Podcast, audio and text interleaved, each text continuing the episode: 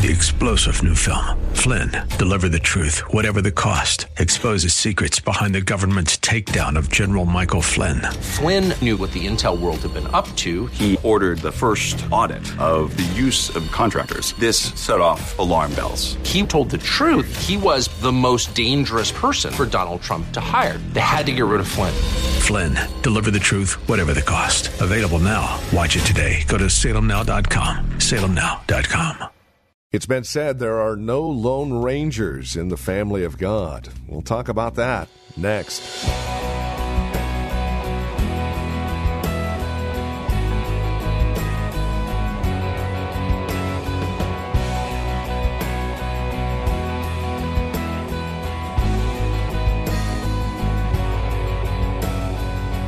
In the economy of God, there are no lone rangers. Nobody like Lindbergh flying solo. Nope, this is a, a family affair. Hi there. Welcome. This is Times of Refreshing with our teacher and pastor, Napoleon Kaufman, from The Well, a Christian community here in Livermore, California. Today we catch up with Napoleon in Psalm 68, looking at verses 4 through 6, a message he's entitled From Solitary to Family. Here's Pastor Napoleon now as we take a look at this beautiful family that God has assembled with today's broadcast of Times of Refreshing. I want to share something with you that's kind of part of this book that I'm that I'm working on that I think will be a blessing. Matter of fact, over the course of the next couple weeks, I'll be talking about about some of this stuff. Psalm 68, verse 68, I mean, uh, verse 4 on down to 6. Psalm 68, 4 to 6. The title of my message this morning is from, is from solitary to families. From solitary to families. And you'll see where I'm going with this message here as we get down here. It says here in verse in verse 4. Sing to the Lord or sing to God, sing praises to his name. Extol him who rides on the clouds by his name Yah and rejoice before him. A father of the fatherless, a defender of widows, is God in his holy habitation. God sets the solitary in families. Somebody say families. God sets the solitary in families. He brings out those who are bound into prosperity but the rebellious dwell in a dry land. It says, God sets the solitary in families. He brings out those who are bound into prosperity, but the rebellious dwell, dwell in a dry land. I've talked about this the last few weeks that ultimately what the devil is doing is he's he's breaking down marriages so that ultimately he can destroy families. Then, as he destroys families, he wants to destroy communities. If he can destroy communities, he tears down cities. If he gets cities, then he gets states. Then he gets states, he gets country. He begins. This is how he operates. The devil wants to break down marriages so that he can destroy the family structure, so he can destroy everything that God has established. And for us, we have to see this. We have to understand that this is part of the battle, the dynamic. He's trying to redefine what marriage looks like, what families look like, what looks like, what relationships look like. He's trying to de- redefine who people really are. He's going through this process to break down everything that God Almighty has established. And it's our job as the church. We have to model what God has established. We have to do the best that we can to be examples in the midst of in the midst of gross darkness. Now, I understand all of us in this room have made mistakes and all of us have had our ups and downs. But just because we have made mistakes it doesn't mean that God has changed his system to accommodate us. Can I have an amen, y'all? What he's established, he has established. And so this verse right here is very powerful because it says God has set the solitary now, this, this Hebrew word, it's, it's good because it means the desolate. This word solitary means desolate, it means lonely, it means forsaken, This word here, solitary, means outcast.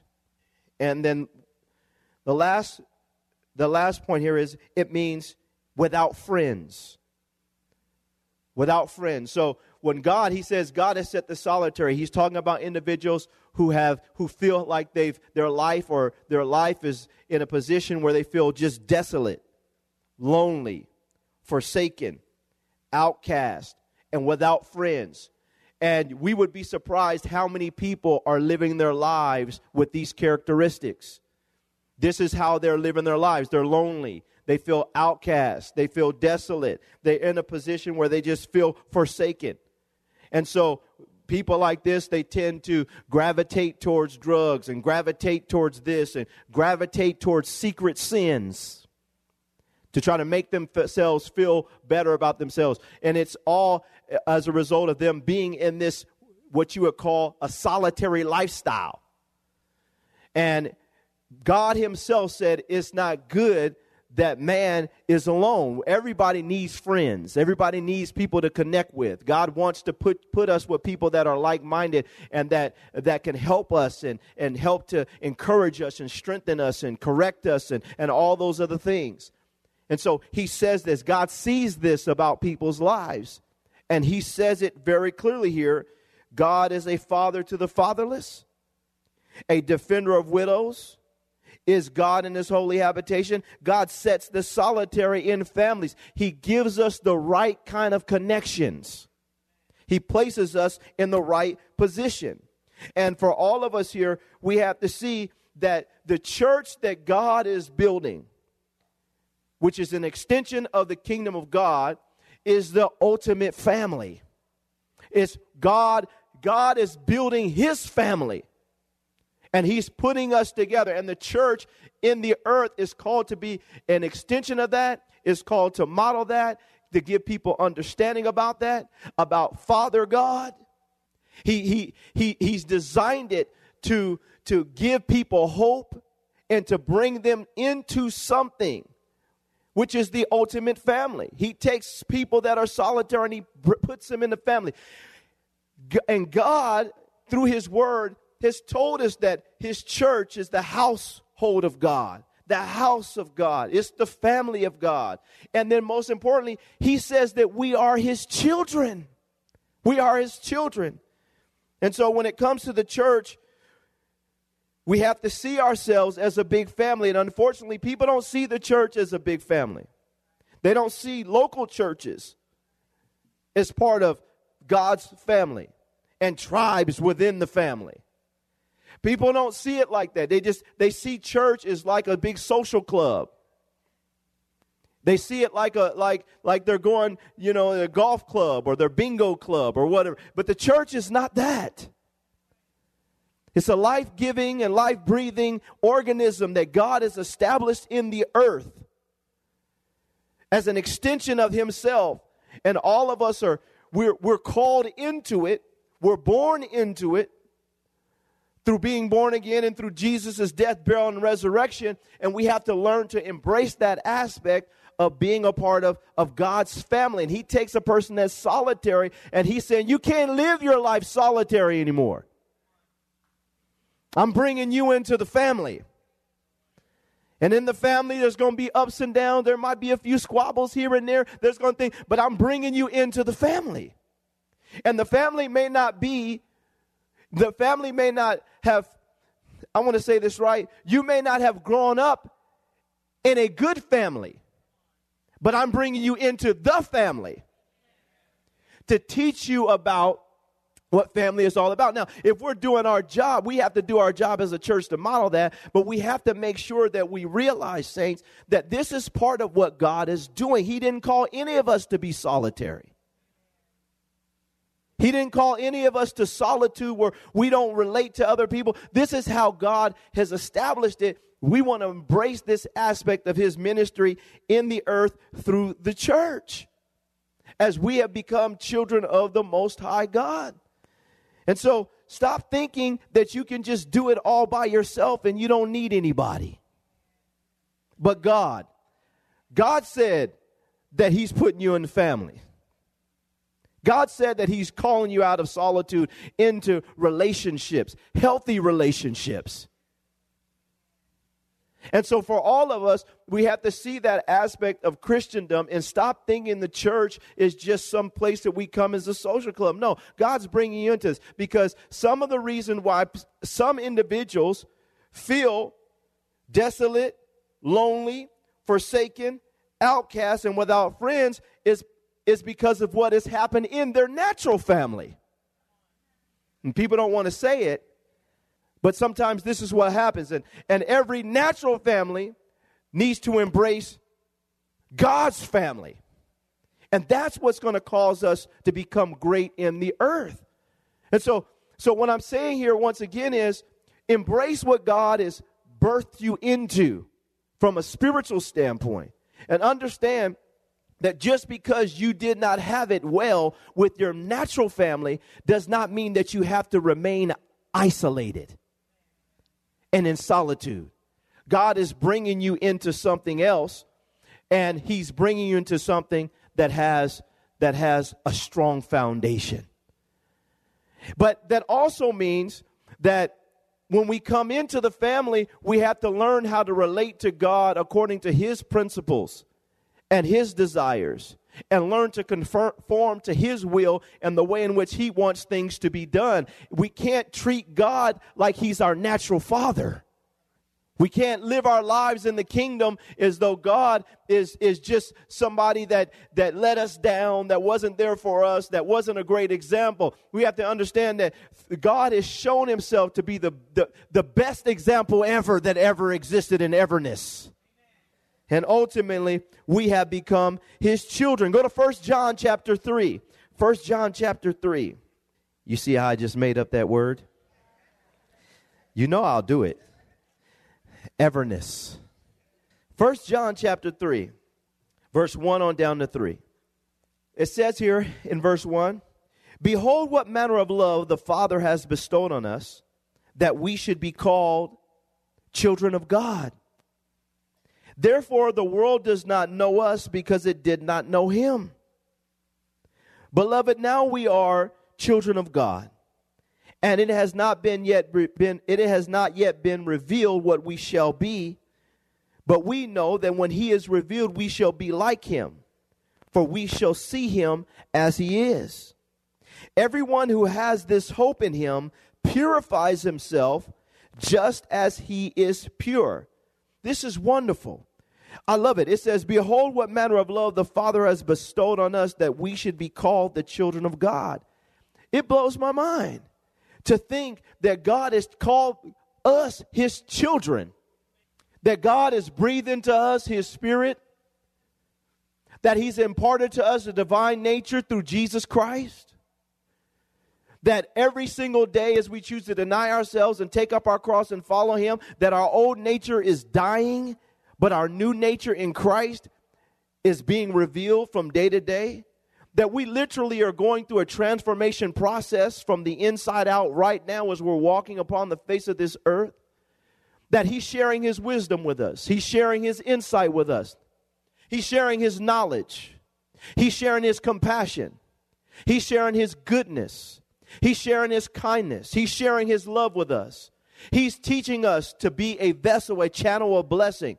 He's helping us to deny our old self so the new self could be could emerge. He's even changing some of our appearances. We got out of the clubs and the bars and all this other stuff, and now our face is shining a little brighter. Our teeth look better.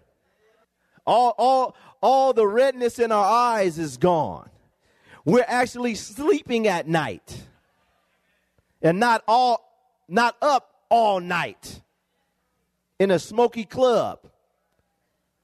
He's, he's taken us through this transformation internally that's also having an, an impact externally. He shares with us his peace. He shares with us his patience and his kind. He shares all these attributes with us that he possesses so that we can continue to reflect him in the earth. It's amazing to me that God would call us his children. knowing our past, knowing our baggage, knowing what we've been through, knowing what we did, knowing what we said about Him, knowing how we didn't believe, but yet God. Somebody needs to praise Him right now. But yet God stooped down to your level and sent somebody to come and get you off the streets and get you out of twisted thinking and get you out of mindset that was all messed up. That he went and told this person, share your faith with them, share your faith with them, share your faith with them, talk to them about me, tell them about me. That this God would turn around and call me his child. Having not a father, mother has issues, family broken up People over here don't talk to each other. They don't invite us over for Christmas. This person, all this natural baggage. But God stoops down and said, Hey, hey, hey, hey, I'm your father. Hey, I'm your father. That God would turn around and call us his children. That he would stop and pursue you. Don't you think for a minute you came to God. He came to you and he got you. He came and looked after you. You were doing your own thing and God started pursuing you. So the beloved John, he says, behold what manner of love the Father has bestowed on us that we should be called the children of God. To even be called a child of God. What an awesome expression of God's love for us. To even to even be called children of God. But then he stops in verse 3 and he says, "And if every and everyone who has this hope in him purifies himself just as he is pure." That means that I can, it's no use just being called a son of God if I don't start reflecting God. Allowing the purification process to take place in my life. So now I don't just have his name, I have his character. So now I'm letting God purify me because he's brought me into the family. He's given me the spirit of adoption, whereby my heart cries, Abba, Father, and he's confirmed with my spirit. His spirit bears witness with my spirit that I'm a child of God. And now he takes me through this purification process. He takes us all through this purifi- purification process. He's detoxing us from the world, from worldliness, from carnality, from the things we came out of and all the baggage of our natural parents and this and that and stuff. He's purifying us from all the world's toxins. But then he says that we got to purify ourselves. That means I got to come out of agreement with things that, that, that I need to come out of agreement with so I can embrace him as my father. This is what he does. And then the thing that is so beautiful, and I was, me and the elders, we had our elders meeting this morning and we were just talking about this. We are talking about how, I was telling them about, how, how, about the power of really your name. It's, it's amazing how people don't live their lives thinking about leaving a legacy for the name that they carry. God is the God of Abraham, Isaac, and Jacob. He's always thinking generationally when he's thinking about you. And the name that you carry means something. I've been, you know, I'm writing this book. I'm going through this process with writing this book, doing all my research. And, and I told you for, for a whole month, God just had me studying the book of Numbers. And all I could just, you just read, such and such begot such and such, and such and such begot such and such, and such and such begot such, and all that. Generally, people just skip over all that because you can't even pronounce half the names. But the bottom line is the principle that God is, is, is establishing is you didn't just get here by yourself. That you're that that that name, that name on the, on the back of your jersey means something. That and you're you're called to carry that name on. And this is the thing. When I was doing all the research for you know my family tree and all this other stuff, I I I, I, I, ah, I love this. I said, you know what? I don't know about all these other people's character with the name Kaufman, but I do know that I can set in motion. Something right here with the with the Kaufman family name that could go from generation to generation and generation and such and such begot such and such and such and such begot such and such and such and such begot such and such. And and carrying on the legacy of your family name means something. It means something. It means something in the natural. But how much more should it mean in the spirit then God says, You're my child. I chose you. I, you're mine. And then he says, Listen, I'm not only going to call you my child, but I'm going to give you my name. And I'm going to give you access to the name that is above every name.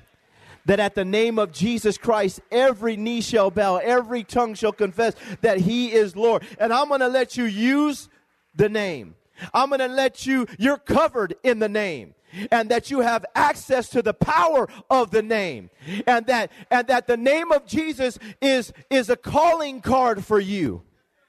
When you come on your job you're going in the name of Jesus when you take care of your children, you're take caring them, taking care of them in the name of Jesus. As you pastor the church, you're pastoring in the name of Jesus. When you cast out devils, you cast out devils in the name of Jesus. When you heal the sick, you heal the sick in the name of Jesus. When you preach the gospel, you do it in the, whoa, my goodness, I'm feeling this. That I'm not just, I don't just have my name, I have his name on me. Somebody needs to shout right now. Go to Colossians chapter 3. Colossians chapter 3. God takes the solitary and brings him into family, the ultimate family. His God's family. And look what he says here. Colossians chapter 3, verse 12 on down. Okay, look, look at this. He says, Therefore, as the elect of God, holy and beloved, Put on tender mercies, kindness, humility, meekness, long suffering, bearing with one another, and forgiving one another. If anyone has a complaint against another, even as Christ forgave you, you also you so you also must do. Somebody say must do. When it comes to forgiveness, you don't have an option, another option. It's a shame people come to the family of God the church of the living God, and God brings us in here, and He forgives us for all of our stuff. And then when somebody steals your parking space, now, now we don't want to go to church anymore. We don't want to see them. We're mad at them. And and you know the bottom line is none of those spaces belong to you. They got here first. You shouldn't have been late. Can I have an amen now? I know I'm preaching now. I always carry a couple of amens. Y'all know that. Right here in my pocket. But we have we, we won't forgive each other because we don't understand the value of being a part of the family. Of course, people are going to step on your toes in the family. Of course. Forgive them and move on. They forgave you when you stepped on their toes and didn't give them $5 back that you borrowed from them. Can I have an amen, y'all? Well, what happens is, look what he's saying. He's talking about how we're to deal with each other. Then he goes down and he says here in verse 14, but above all these things, put on love, which is the bond of perfection. And let the peace of God rule in your hearts, to which you were also, which you were called in one body, and be thankful. He says, Let the word of Christ dwell in you richly in all wisdom, teaching and admonishing one another in psalms and hymns and spiritual songs, singing with grace in your hearts to the Lord.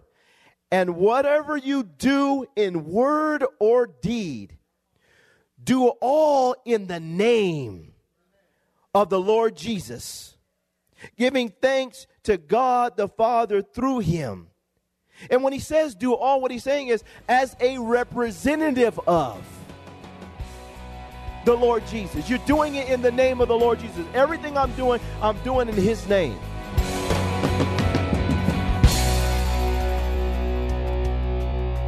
And you're listening to Pastor Napoleon Kaufman here today on Times of Refreshing. Our desire is to see you grow in Christ through the daily ministry of God's Word. And as you take time to spend with us studying God's Word, we trust you are being encouraged in Christ. You can reach out to us by phone 925 292 7800. 925 292 7800 or write to us. Times of Refreshing, 2333 Nissen Drive, Livermore, California. The zip code is 94551. You're also welcome to visit our website, thewellchurch.net. It's a great place to visit if you would like information regarding who we are, where we meet, what we're about. Past sermons are available online there as well as our online store, and you can even get connected with us there. Again, thewellchurch.net. I would invite you to join us on either our church app, at our website, thewellchurch.net, or on our YouTube channel for our weekly message at 1030. Pastor Napoleon will share a message from the Lord just like he used to with his program Hope of Glory. And remember to be faithful as well during this time of challenge with your giving. You can give online through our website, through the church app, or by mail to the church office. And we are praying and standing on His truths during this time and remembering that God is in control, and we're praying for you. Thank you for joining us today. Until next time, God bless.